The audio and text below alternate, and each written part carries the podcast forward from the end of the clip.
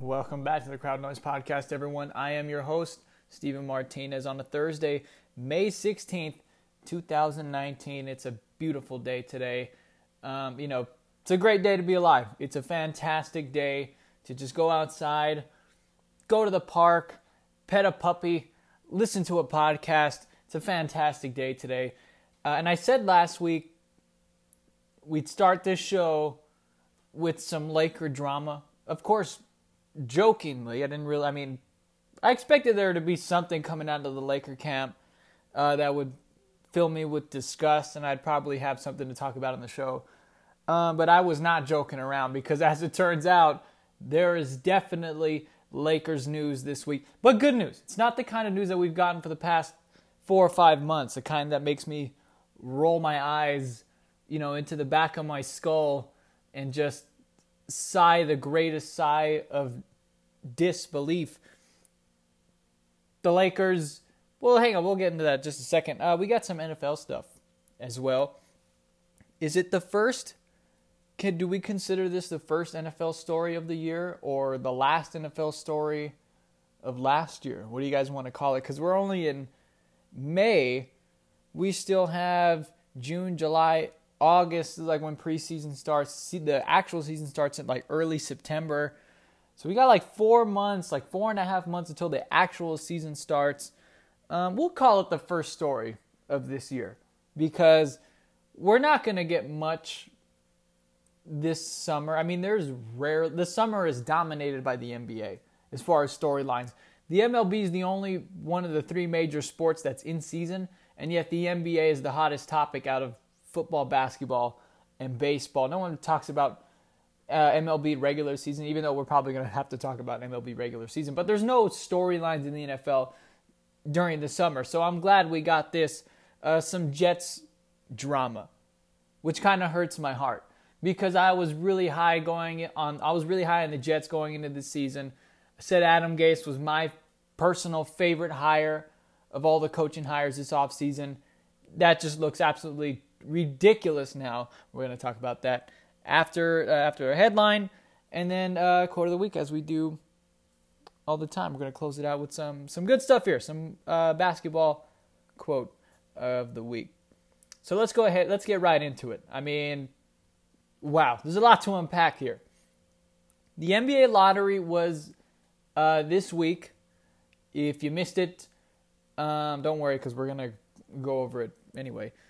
Uh, and last week I did this whole, I think it was like half an hour or 40 minutes, something like that, just ripping the Lakers to shreds. I mean, just tearing them apart for just the nonsense and the drama and the incompetency that they've been running the franchise with. It's just been absolutely abysmal. Tore them apart last week.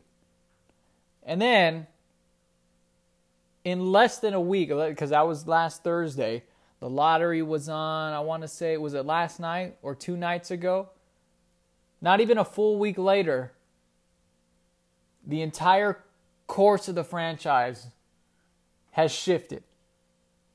In less than, and in the lottery itself, it's like a half hour TV block.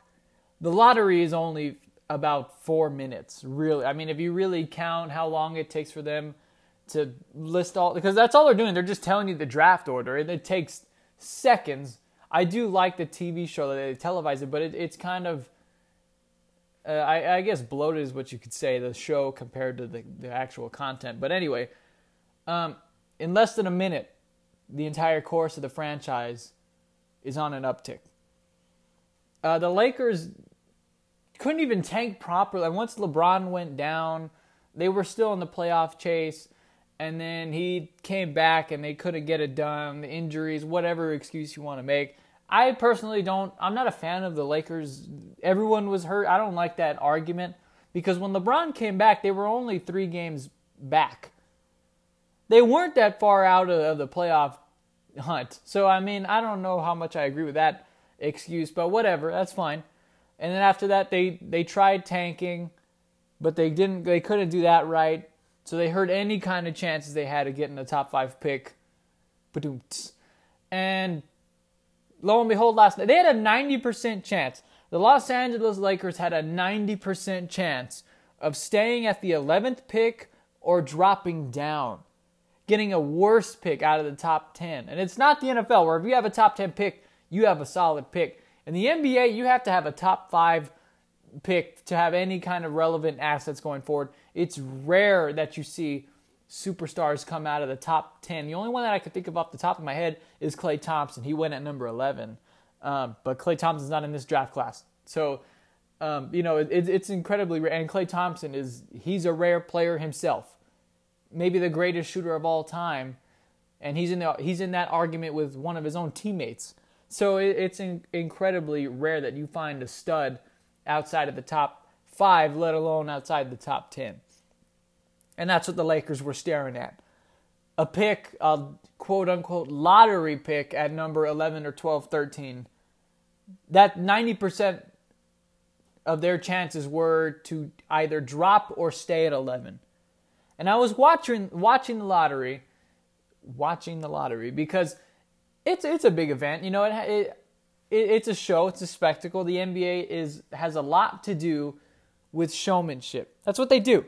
They like to show off. They like to make headlines, you know, and then the lottery itself is kind of, you know, extravagant, I guess you could say. Like, why not just make the draft order the inverse order of your records? And I guess the lottery kind of discourages tanking, and the new formula definitely discourages tanking. Um, so I was watching it, and number 11 came up. Once 14, 13, and 12 went by, and the Lakers had not been called, I said, okay, well, they're going to go at 11. They're just going to stay stand pat, and they'll have to draft you know, whoever, they're going to have to do some really good scouting and research to find a really solid player at 11. And then it comes up, the sign is shown, and it's not the Los Angeles Lakers. And I stood up. I was watching the draft lottery, expecting the Lakers to come out at 11. They don't. And immediately they jump into the top four and I stand up from my seat. I could not believe that they had done it.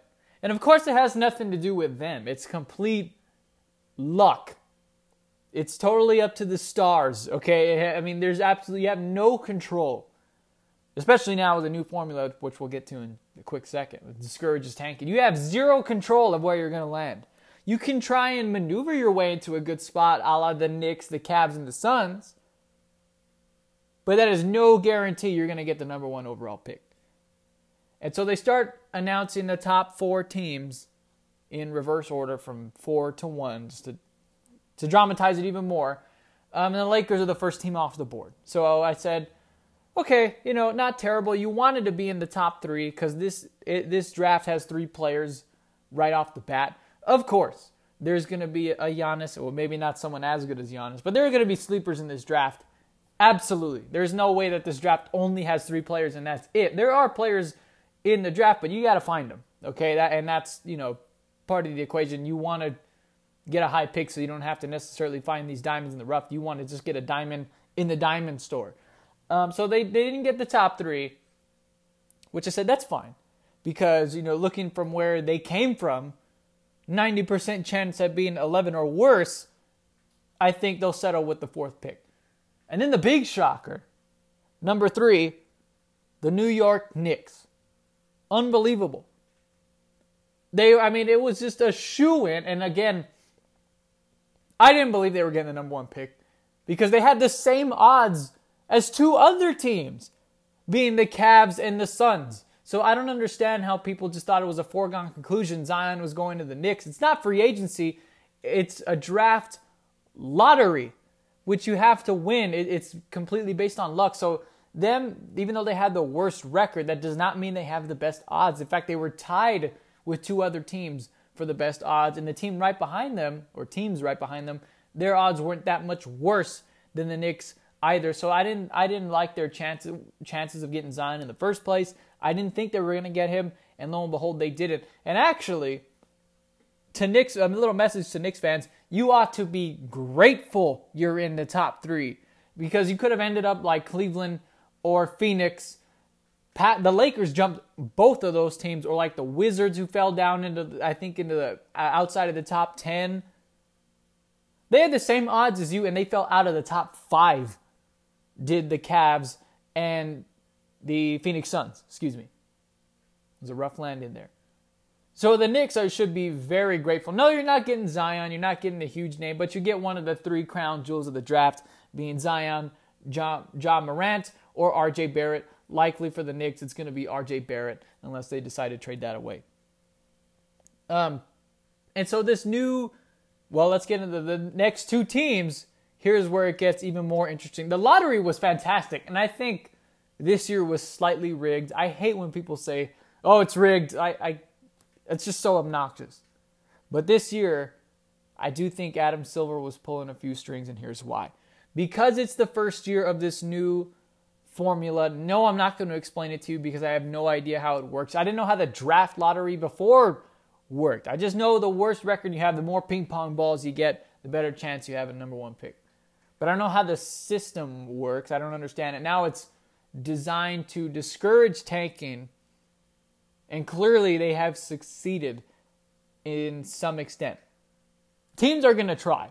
Teams are still going to try and tank for sure. You're not going to stop teams from trying. If like if you are the Knicks, let's say the Knicks don't get anybody, which I don't think is going to happen in free agency, which I don't think is going to happen. I feel like they're going to get at least one player, but let's just say for the sake of the argument, they get no one. Or you're Phoenix. Let's say you're Phoenix. You get you they're not getting anyone free agency. They got screwed over in the lottery. What is the incentive for trying to win? Because you're not going to, especially in the West. So you might as well try and tank again and just try your luck another for another year. So I mean, the teams are not going to stop tanking, but I do think it will give them a second thought. It's not as a for, it's not a foregone conclusion as it was in years prior. And the first two teams that will be picking in the NBA draft, number two, and I said, um, I was watching the draft lottery with my sister, and I said, it cannot be New Orleans. New Orleans cannot be the first pick because it's going to create a domino effect across the league. And the second I finish that sentence, it cannot be New Orleans. The sign comes up number two, the Memphis Grizzlies, therefore guaranteeing the New Orleans Pelicans take the number one overall pick. And at first, I kind of sighed. I kind of slumped over. I was still standing at this point, and I was like, what the heck? What's going on? And then I kind of perked up fixed my posture, took in a deep breath, and said, This is spectacular. This is only going to make this NBA offseason even better. It's only going to make it that much more exciting because now the playing field for Anthony Davis is leveled. Because before the Knicks, they were already, I mean, they it was so set in stone in New York. They were just so confident they were getting the number one pick. They were already planning out trade packages for Anthony Davis including the number one overall pick. The day of the lottery, they were already get, they were already yeah, getting packages together for Anthony Davis. That's how confident they were in getting the number one pick. And honestly, like I just said, I feel like they're lucky to be in the top three.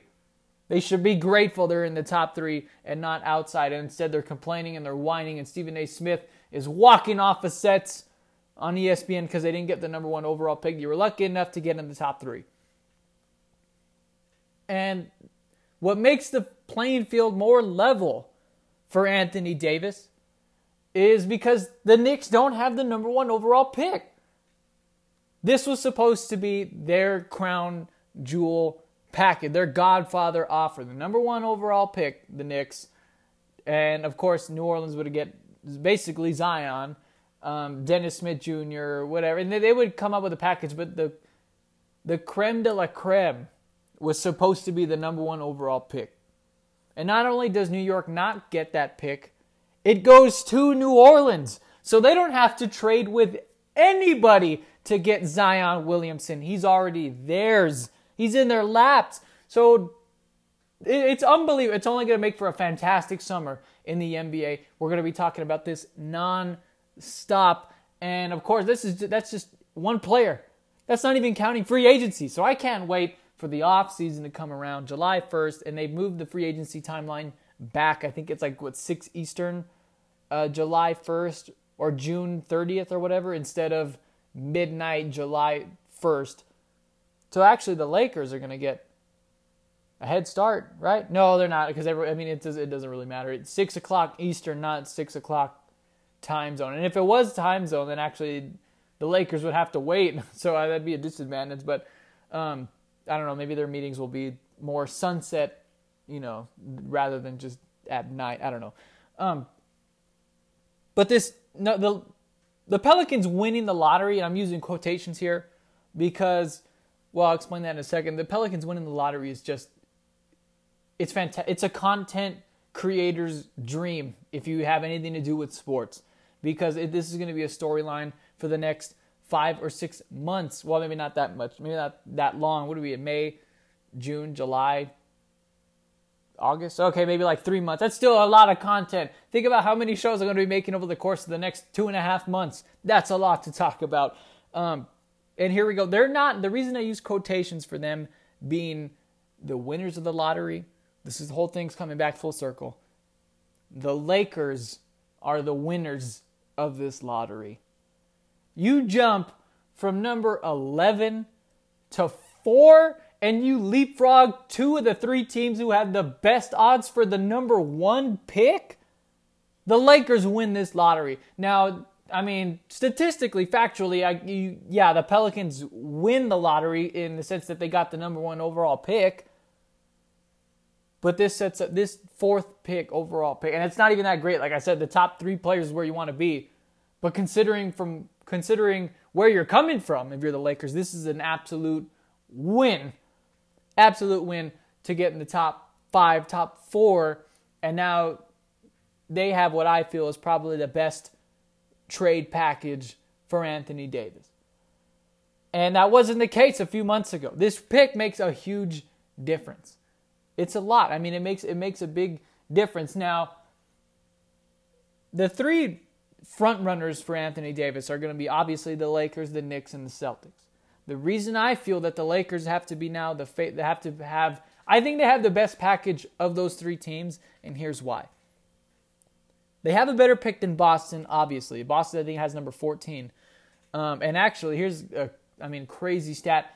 The Boston Celtics were one ping pong ball away from getting the number four pick, which would have been the Lakers' pick. And the Lakers, like I said, had a 90% chance of not only staying at 11, but falling down. So the Lakers, the difference between the Lakers being at 4 and 14, or basically the difference between the Lakers and the Celtics swapping picks was one ping pong ball. Unbelievable. I mean, that's, and of course, those teams have like zero control of what goes down in the lottery machine. It's complete, it's complete random. It's total luck. And the Lakers, the ball bounced their way this time. So they have a better pick than Boston, clearly. And I think while Boston does have the better young players, Jayson Tatum, Jaylen Brown, they're not, I don't sense that they're going to give up the farm specifically because of Kyrie Irving. What happens if you trade, and again, ask me July 1st, Kyrie, we have no idea what Kyrie's going to do uh, in free agency. Stephen A. Smith has said that it's like 95% a go. Kevin Durant and Kyrie both going to New York. So the odds right now are not in the Celtics' favor. You lose Kyrie Irving. Obviously, in this trade package, you lose Jayson Tatum. You lose Jaylen Brown, and then you gain Anthony Davis and a first round pick, and probably a first round in the future because they, they have, I mean, a treasures trove of first round picks. But what? How much better does that make your team? Anthony Davis, Gordon Hayward, and Marcus Smart. I don't see that the Celtics would have to try and keep realistic. I mean, to get Anthony Davis, it's going to cost them Tatum and Jaylen Brown. The Pelicans are going to try and squeeze out all the juice from this orange they call Anthony Davis. They're going to try and get Anthony, I mean, excuse me, Jaylen Brown and Jayson Tatum. But if you're the Celtics, how good is your team if you lose Kyrie, Jayson Tatum, and Jaylen Brown in exchange for one player? And mind you, he would be a rental at this point because he, again he only has one year left on his contract and it's no guarantee that he would re-sign in boston especially if this is what the roster looks like So it's a rental, and you're shipping out your like half your team. Kyrie Irving, Jayson Tatum, Jaylen Brown. That's three three fifths of your starting lineup. They probably trade away Al Horford as well because again, what use do you have for Al Horford if you're bringing in Anthony Davis? So there's four out of your five start five players in your starting five. I don't see Boston going all in just yet. I mean, of course, maybe Danny Ainge just really has a lot of confidence in himself being able to re-sign Anthony Davis, which he probably does. So it's not like the Celtics just won't offer that deal. I just don't think it's very likely, and I don't think it's incredibly smart to give up all of that, all all those assets for one player who could potentially be gone in one season. So there's that. Uh, the Knicks, they do. I mean, numerically speaking, they have the better pick over the Los Angeles Lakers. Three, um, they have the third pick, and the Lakers have the fourth pick. But the Lakers have the better young players than the Knicks. I don't understand. Well, not I don't understand. I don't see how Dennis Smith Jr., Mitchell Robinson, and Kevin Knox are more attractive than Kyle Kuzma, Lonzo Ball, and potentially Brandon Ingram. And I say potentially because he had the blood clot issue. He had surgery that corrected it, but you know, the teams are just they're just wary of those kinds of injuries. It's not the Chris Bosh. It is the Chris Bosh injury in the sense that it's the same injury, but it's not the severity that Chris Bosh had because that ended his career. It, it literally ended his career. He never played another minute in the NBA. Brandon Ingram is expected to make a full recovery and be ready to go by the seasons begin. So it's not as severe. But, you know, teams, if they don't want Brandon Ingram, that's fine. Um, the Lakers probably would have had an even better package had they not shipped out Ivica Zubac. But let's let bygones be bygones. There's no crying over spilled milk now. I don't think the Knicks' young players are more attractive in a trade package than the Lakers' young players. I really don't. Even though I'm not a fan of Lonzo Ball, and you know this, um, Kyle Kuzma, he's pretty good. He's got some potential. And Brandon Ingram, who I think will be the best of the three, may not even be in the trade package. But here's the thing it depends on New Orleans. If New Orleans wants Brandon Ingram, they're not afraid of the injury, he's gone. Okay, the Lakers are not going to hesitate to ship him out there. So it really just depends on what New Orleans is looking for. And that three, that triad of uh, young Lakers, I still like. I, I still think that's better than what the Knicks can offer. I truly do. I think that they're and there's a reason why the Knicks are as bad as they are. They're not good at basketball. Okay, the Lakers were the bad because they. I mean, they were missing LeBron for 17, 18 games. I mean, this season was just, I mean, it was a snowball effect. I've been ripping them all season long. It's just gotten worse and worse and worse. But they were not expected to be this bad. And they weren't this bad. Their record does not reflect their spot in the draft. They, again, they got lucky in the lottery, which is a great, they essentially were gifted this top four pick, which now they can use going forward. And I still feel like the Lakers, as of this moment in time, have to be the front runners or have to be the best package available for the New Orleans Pelicans. And the Pelicans have already said, and David Griffin has said he has no interest in trading with the Lakers. That's fine. Um, it's a long way even from now to July. A lot can change.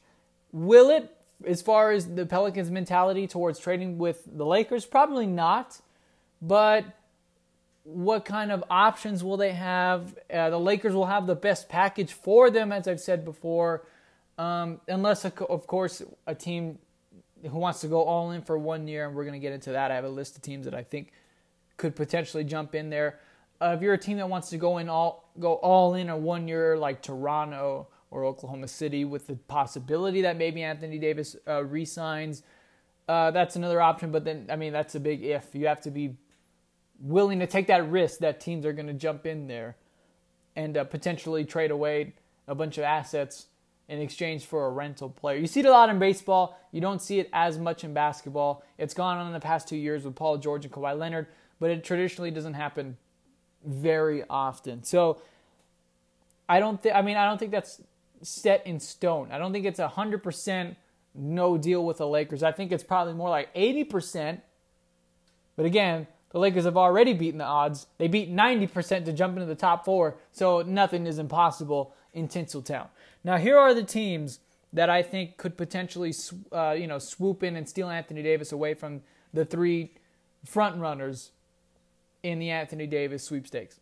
And they're all pretty interesting teams. They're all good teams that are going to go. None of these teams are rebuilding and hope, hoping that they can sell Anthony Davis on their young core or whatever. These are all teams that if you put Anthony Davis on there, they're title contenders. And some of them are already title contenders without Anthony Davis. So here we go. Um, where are they? Okay, so here are some teams that I think could go all in. Uh, the Houston Rockets. Now, it'd be really, really tricky for the Rockets to try and get rid of Chris Paul's contract. I do, I do think the Rockets are going to try and shop around uh, Chris Paul, possibly to no avail because of that that large contract. Uh, Clint Capela would be in this deal because you don't need Clint Capela if you're bringing in Anthony Davis. It would take a lot. It would take a lot for the Rockets to try and bring in Anthony Davis because, I mean, New Orleans is going to be asking for the moon, but this huge contract of Chris Paul. And it would be kind of strange, I guess, because he'd be returning to the franchise that he started his career with. Uh, it was the New Orleans Hornets at that time, but it's the same franchise. They changed the name to the Pelicans, and the Charlotte Bobcats became the Charlotte Hornets once again. But uh, do I think this trade will happen? Uh, probably not, because I don't see the the Rockets don't have many assets uh, to offer the Pelicans. I don't see them offering a huge deal. Like, what could they offer that would really catch New Orleans' you know eyes and want want to trade with Houston? But Houston will definitely be making some calls and trying to get Anthony Davis. And Houston's a big city. It's the third biggest city in the nation behind LA and New York. It's a big market. There's no state tax. You're playing with James Harden, who's a top five, four player in the league. You're Anthony Davis, who's a top seven, six, five player in the league. Like, I mean, it'd be a match made in heaven, a guard and a big. You're just like one wing, uh, maybe a Khris Middleton away. You sign him in free agency with the extra money you get from uh, getting rid of Chris Paul's contract. Uh, I don't know. I don't know how much cap space they have, but I'm saying this move, James Harden, Anthony Davis, uh, you know, definitely makes the Rockets an even bigger threat to the Warriors, especially if they lose Kevin Durant and or Klay Thompson and or DeMarcus Cousins. Uh, second team here, I keep missing my list. Okay, right here. Uh, the Portland Trailblazers. They're probably going to lose to Golden State. They're going to lose to Golden State. And this is the farthest that they've made it in the Damian Lillard era. And, you know, they're having a great postseason. A lot of team, a lot of people felt that they would be out in the first round. Pointing at myself here, down. I, that's what you know. I deserve that one for you know going against my boy Damian Lillard. I I earned that one, but the formula has not worked.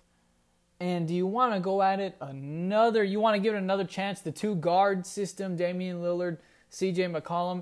If you want to, uh, I don't hate the move, but I don't like it either because again, Golden State. This is probably the end of the you know the Durantula era where you know they're just unbeatable, but they're still the Golden State Warriors with Stephen Curry and Klay Thompson. Like there's not going to be a huge drop. They'll be beatable, but it's still. I mean, you're still going to be the under, underdog, and it's still incredibly unlikely.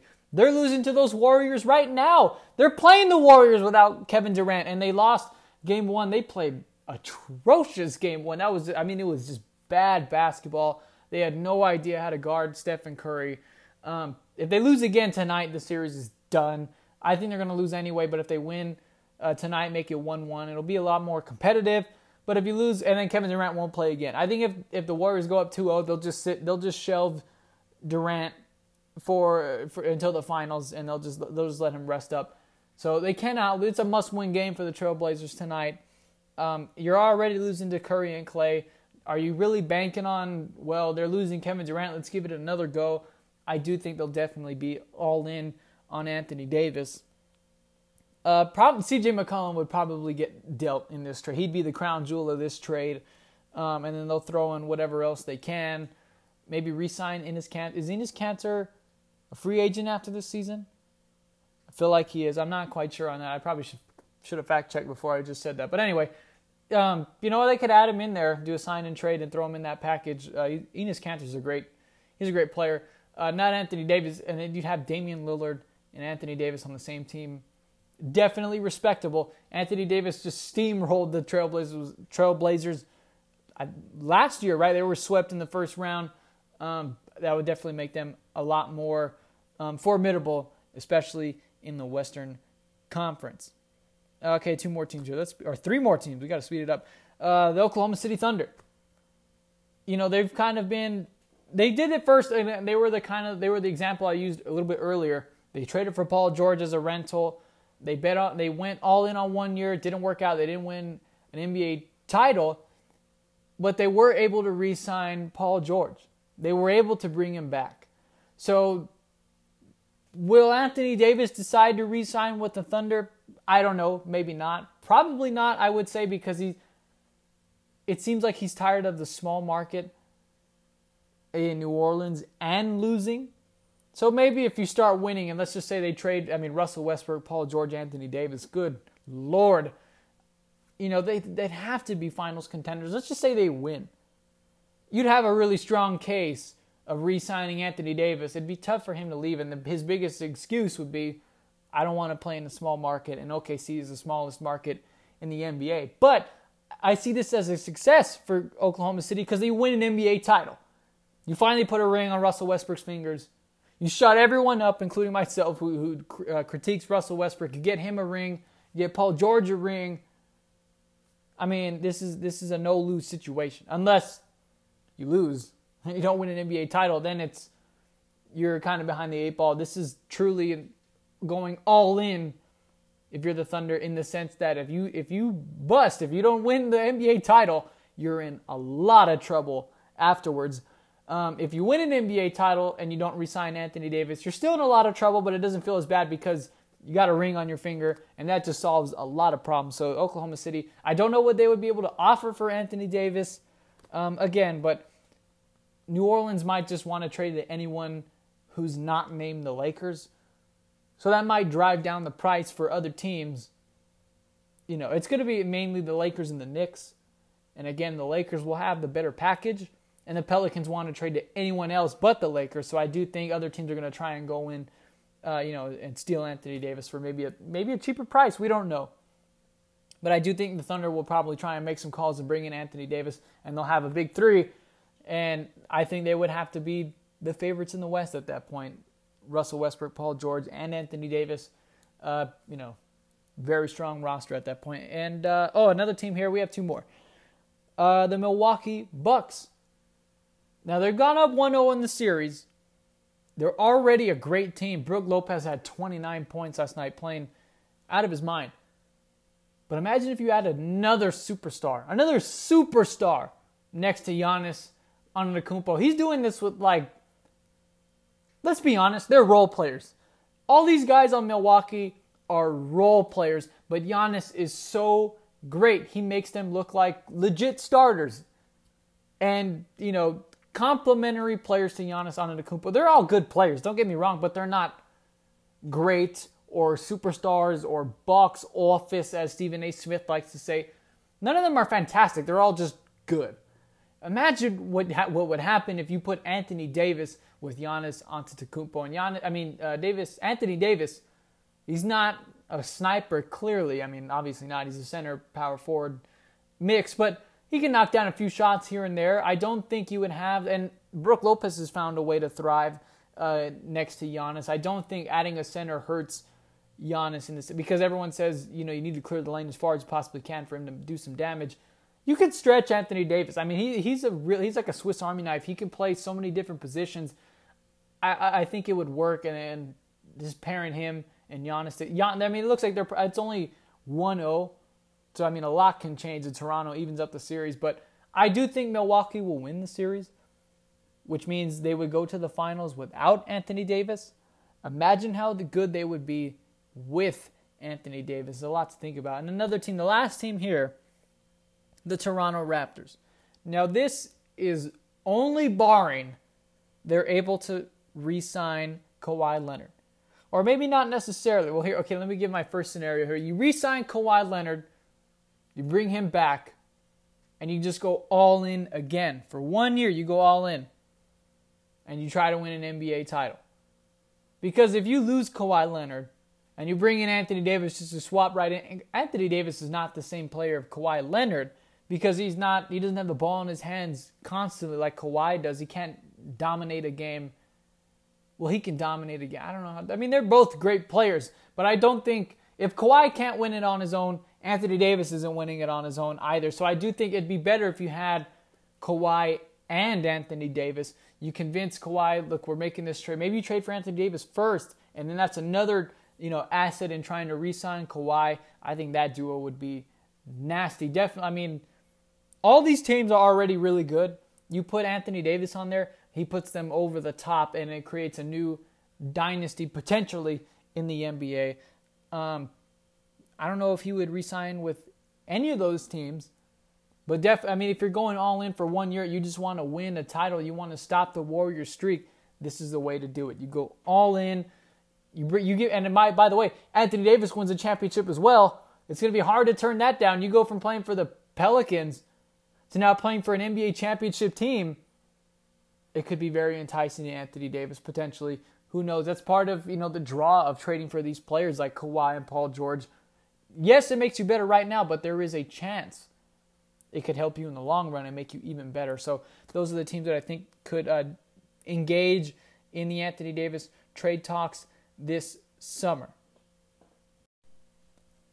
Now moving on to the Shield, the NFL, the National Football League, where there's a story that's pretty disappointing. It's it's a dramatic story, but it's it's kind of like what the Lakers were last week.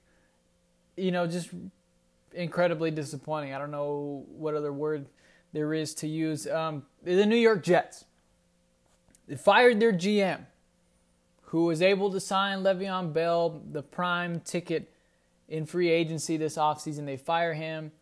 They have uh, Adam Gase. I almost said Anthony Gase. They have Adam Gase replace him, which has I don't think it's ever has it ever worked in professional sports where the coach is also the GM at the same exact time and their teams were able to compete and win a championship. I don't think it's ever worked. Now there's the how can you have a chef prepare a great meal if he doesn't have the ingredient? Well, here's my argument to that. A chef his job, or her, a chef's job is to make food. And a head coach's job is to coach a football team. Now, the point I'm trying to make is those are two entirely different professions. Stop the chef ingredient analogy. It's never worked and it has it's it's not going to work, especially in a team like the Jets. If it was New England, maybe I I might be on board. I just might be on board if it was New England, and that's it. Really, not even in Oakland slash Vegas, the most I mean zany franchise in the NFL. Even they brought in a GM. It's ridiculous. They brought in a GM from TV, but they brought in a separate GM. They didn't use the same guy, and they also didn't fire a GM who signed the best player available on the free agent market. It's absolutely ridiculous. It's I mean it's just so disappointing. And what makes it so frustrating for me is that I was so kind and I was so high on the Jets coming into this season, and then this happens. It's not even, we're barely in OTAs, we're not even in preseason, and already the Jets are going Jets. Their only they would do something this completely idiotic. I mean, it's it's absolutely ridiculous. Now I don't know if Adam Gase is the GM or if he's just the interim for for the time being. I don't know my gut tells me he's probably going to be the GM until he's ultimately fired from either or both of his positions currently with the New York Jets. And then, that's just the tip of the iceberg. That's not even the full story. It's also reported, and this is probably why Adam Gase, you know, volunteered to be the GM and why the GM was fired in the first place. Um, it came out, it was reported that Adam Gase absolutely did not want Le'Veon Bell. Did not want him. Absolutely did not want him in a New York Jets uniform. No way. He didn't he didn't want Le'Veon Bell.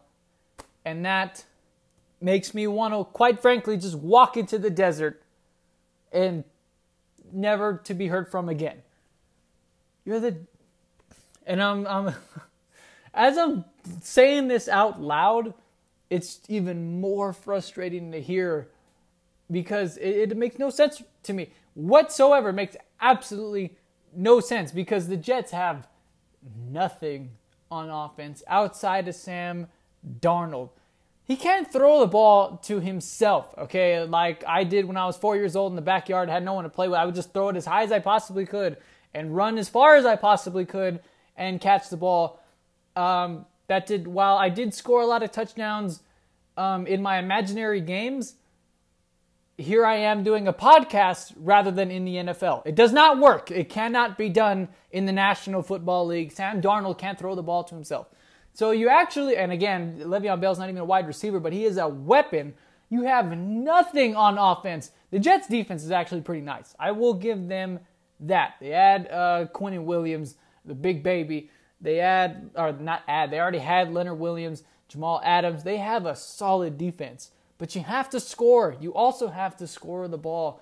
Um, you know, especially when you play in, in division with the Patriots, you're not going to shut them down. You're going to have to eventually score some points I mean, they're not being the Patriots anyway, so who cares? But you have to, I mean, you need weapons on offense, especially with a young quarterback, with an offensive coach in Adam Gase, who I, who I applauded the Jets for hiring. I said this is a great hire. You're all, you're all going to see. And now here we are. Now I'm the dummy because of Adam Gase not wanting Le'Veon Bell. You actually add a weapon on offense who is, you know, he we didn't play last year, which is you know kind of a double-edged sword one side is well, he a lot of mileage that he didn't put on it on his legs. He's not hurt. And the other side is well, is he in shape? Is he ready to go? That's not a huge deal. I can live with Le'Veon Bell being kind of slow the first three, maybe even four weeks of the season. He's going to kick it into gear eventually. I can live with that, and you have him for the next. I don't know what how much how long his contract is, but at least what three years at least. With Sam Darnold only going to get better. They still need a wide receiver. It makes absolutely no sense to me. What does Adam Gase want? If you're an offense, and maybe this is part of the reason why they never had anything in Miami. This is one of the reasons why I defended Adam Gase. I said it because in Miami they had absolutely zero. Well, actually, they did have some good players. They had Jay Ajayi and they had Jarvis Landry, and they shipped both of them out. They got rid of them, and then they had Ryan Tannehill, and that was, and they had Frank Gore, right, and Kevin Ballage, uh, and that's it. Those are all the oh, Danny Amendola. That's all the players that I can name from Miami's offense from the past four or five years. That's not even this season. That's just from the that's off the top. That's out of my memory. And so I defended Adam Gase. Said they had absolutely nothing there to work with. What's he supposed to do? He had no ingredients. He had the great value potatoes instead of potatoes from the earth. I don't know. That was a bad analogy because the the ingredient analogy is in, is in and of itself a dumb analogy. They had nothing in Miami. They had zero, no weapons whatsoever. And I defended Adam Gase and I said, look, they have a lot of caps. And that was part of the reason I defended Adam Gase and I said this is going to be a great hire because they're going to sign Le'Veon Bell. And now it's a dumb hire because they signed Le'Veon Bell. Not because he's not a great player, but because it's, it's they're already behind the eight ball. It's already not going to work for the Jets. How good do you have to feel if you're the Giants right now? How quick of a turnaround was that for them? They're kind of like the Lakers. They went from being one of the most dysfunctional and embarrassing and I mean one of the dumbest franchises in their league. And in an instant, they're I mean they're already going the other direction. It's not I mean of course they still have to put up with Gettleman and Daniel Jones, but right now all the heat is on the New York Jets. So the Giants are kind of off scot free. The Lakers actually have kind of shifted their direction. The Giants haven't done anything to change their direction. They're just not, they're kind of out of the spotlight right now. So how good do you have to feel if you're a Giants fan to see to, you know, finally all the criticism is off of you. It's on the other team across the hall at MetLife Stadium. And it just does, they're already, and so this kind of, if you're a fantasy owner, this has to be, well, it's not terrible news because of the timing of it. Do not draft Le'Veon Bell because there's already friction and they haven't even played a down in New York. Also hasn't reported OTAs. Now, I don't care about OTAs, but when there's already a situation like this where there's chemistry issues, it kind of gets magnified. It means a lot more. He's not in OTAs, don't know when he's going to report. Signed a huge contract. The head coach does not want him. And maybe it's, and they said, no, it's true. Because what I was going to say is maybe it's not necessarily Le'Veon Bell, the player, it's the price. No, it's not. It, it's definitely Le'Veon Bell because it, it wouldn't have come out. That wouldn't have been a story. Adam Gase was not happy with the contract of Le'Veon Bell. Because a lot of people probably would have agreed with him. Because, I mean, not necessarily because Le'Veon Bell isn't worth it, but because the direction the NFL is going, it's not necessarily a running backs league. You don't want to overpay backs, they deteriorate so quickly. But the story was Adam Gase did not want Le'Veon Bell in the facility. And I, I just can't I can't imagine how spoiled you have to be to say you don't need what is the top three, potentially top two running back in the league who can both run and catch passes. So I mean that's not only that's a weapon for your offense, it's a weapon for Sam weapon for Sam Darnold. It's only going to make your defense better because you have I mean when your running game is good, your defense is going to be a lot better because they're on the field less, they're more fresh, which is the strength of your team. The strength of the Jets are their defense. And you know, then this comes out. It's it's it's just so disappointing and frustrating because you say these things like Adam Gase is the best coaching hire, and then this comes out and it's like this season hasn't even started and they're already like trending downwards. And I saw their schedule. It's pretty nasty the first the first few six weeks or so. It's pretty tough coming out of the gate. So it's they're not. I mean, it's only going to be a again. What if Le'Veon Bell does get off to a slow start? and you're just getting beat down by these. I mean, they have a really tough schedule opening up the season. It's only going to make this thing even worse. They're going to throw gasoline on top of a forest fire. It's just, I mean, wow. You know, really disappointing. It's it's just really really upsetting, and eh, there's just so many. It's actually there's only one finger to to point and blame. It's Adam Gase. Why do why do these things happen? And this is I again, it's believable. The story is plausible. Now, Le'Veon Bell said the right things on Twitter. I don't care if anyone likes me or not. I'm just here to win football games. He gave the politically correct response, which is something that Le'Veon Bell has not done over the course of the past year. He has not given the it was, and the font was straight up. It was not upside down. He wasn't on a jet ski. It was just a very formal response. I'm here to win games. Let's get to work, which I loved. But the story is true because the GM was fired. So that tells me Adam Gase did not want Lev. He truly did not want Le'Veon Bell. The GM brought him in. Adam Gase makes a stink to the owner, the pre- whatever. I mean, the higher ups, whoever has a higher paid grade than the GM, gets him fired and then supersedes himself into the GM position, which has never worked before, and I don't suspect it to work now. It's never worked where the coach is and the, is the GM at the same time, and the team is even competing for a championship or competing to get into the playoffs. So the Jet season, before it has begun, has uh, already ended. okay, so let's just uh, let's just move past that one. Let's put that one in our rear view. That kind of took a lot out of me, not because I was, I mean, not because it was a a lot to unbox, but because it's just it's just so frustrating. These frustrating topics are like the Lakers ones, the Raiders, the Jets, you know, teams like, you know, stories like this where I'm just like, what, what the heck are you doing? Like those stories, they take more out of me than the ones where I'm talking for 40 minutes straight. They honestly do because the other one, the ones I'm talking for 40 minutes straight, it's obviously something that I care about and, you know, I have a lot to say on and it's stuff that I want to comment on.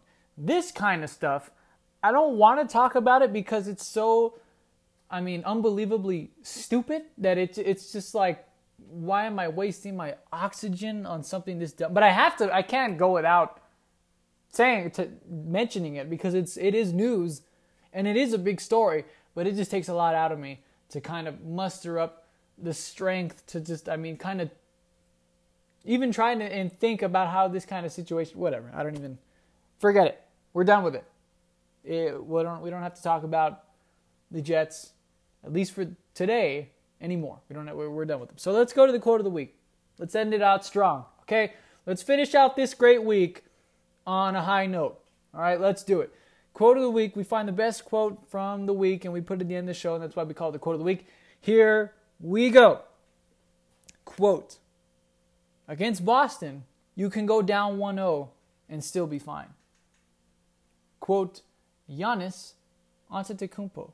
Ahead of his Eastern Conference Finals series against the Toronto Raptors, I don't know why I said it like that. I try to be, I tried to be funny and, and it wasn't. It was just awkward because I mean, I'm trying to pick up the pace here. Adam Gase, you kind of ruined my good mood a little bit, but here we go. We're gonna try and pick it up again. We're restarting it.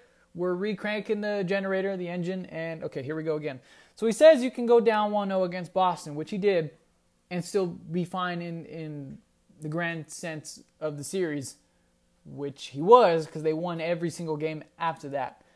And ahead of the Toronto series, the Eastern Conference Finals, he said, well, that quote of the week, you can go down 1 0 against Boston and still be fine. And then the extended quote is, you can't afford to go down 1 0 or 0 1 to Toronto, especially having the first game at home. And he kind of stayed true to his word because they ended up they won last night. They played the game one last night in Milwaukee. They were actually down uh, at halftime. Uh, final score 108 Milwaukee, 100 Toronto, and they won this game off of their defense. Now 100 points sounds like a lot, and it is, but in the NBA, relatively speaking, it's not a ton. Uh, I mean, it's almost average at this point. I don't know what the scoring average is for the season, but it's in the mid to upper 90s. Like 100 points is not a, a lot of points in the NBA. Uh, and they held Kawhi Leonard to zero. Nada, nothing, zero field goals in the fourth quarter. That is unbelievable. The way he was able to dominate and impose his will, dictate the tempo and the pace of the game against Phil. I mean, he was you knew when he was on the floor, you felt his impact. He dominated that series. In every sense of the word, he dominated the Philadelphia series. And it's only game one. I get that. But it's a big statement and it's a what a stat. It's almost an unbelievable number for Kawhi Leonard to be held to zero made field goals for the entire fourth quarter. Unbelievable. And then it has, uh, obviously, I mean, well, duh, it has a big impact. You play that great defense, you hold their best player to zero scored from the field in a whole quarter but they were down at halftime. So I mean, Milwaukee was. They were losing that game. They tightened up on defense. They made some adjustments. Excuse me. They shut down Kawhi Leonard. I think the the only starter to make a field goal for the Toronto Raptors, only one player to score from the field was Kyle Lowry. So it wasn't just Kawhi Leonard. It was Spicy P. It was Valanciunas. I mean, they just took away, or not Valanciunas. He got traded away. Marc Gasol. They traded. I mean, they. Uh, excuse me. They shut down everyone except for Kyle Lowry, and even he wasn't spectacular. He had five made field goals, which isn't a ton, also. So they, I mean, it wasn't just Kawhi Leonard; it was their defense against the team as a whole. They play defense together, and this is the kind of matchup that could give Golden State. Now, I'm not saying they're going to beat them. I'm not even saying they're going to beat Toronto because again, it's only one game. Toronto could come back and tie the series up and then it's a brand new ball game. But you play defense like this against an imp- a player with Kawhi Leonard's impact. It's something that makes you feel like they can stand a chance against Golden State. Now, if Golden State gets back to Marcus Cousins for the finals, well, then we're talking about something completely different. And then, and even still, that might not be an advantage for Golden State. You're adding just another person who has you have to put the ball in their hands.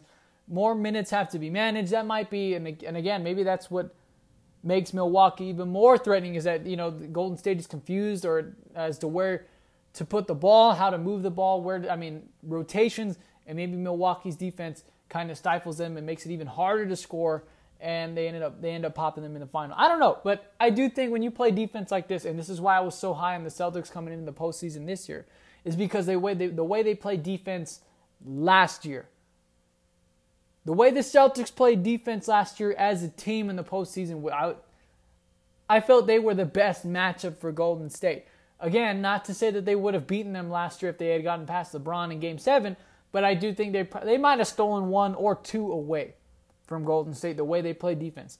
And Milwaukee, their defense, the way they do it, it's not just one guy, it's 12 guys coming at you nonstop. They, it's and they're fresh, they're young. This is a team that could give Golden State a lot of problems. That's all I'm saying. Not that they are making the finals or could. I mean, they can.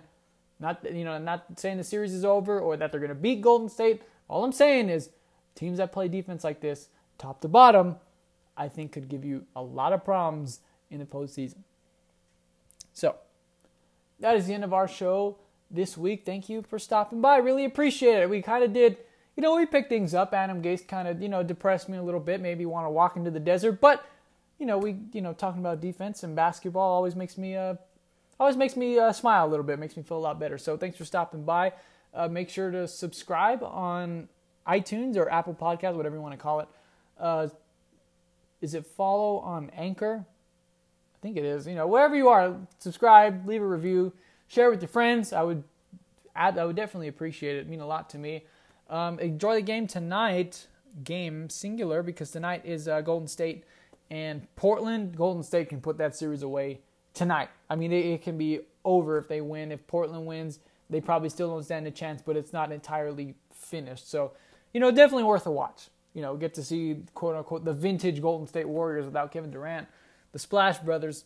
So make sure you watch that. And then tomorrow night, uh, game two of Milwaukee and Toronto, the aforementioned series in the quarter of the week. So thanks for stopping by, everyone. I'll talk to you next week.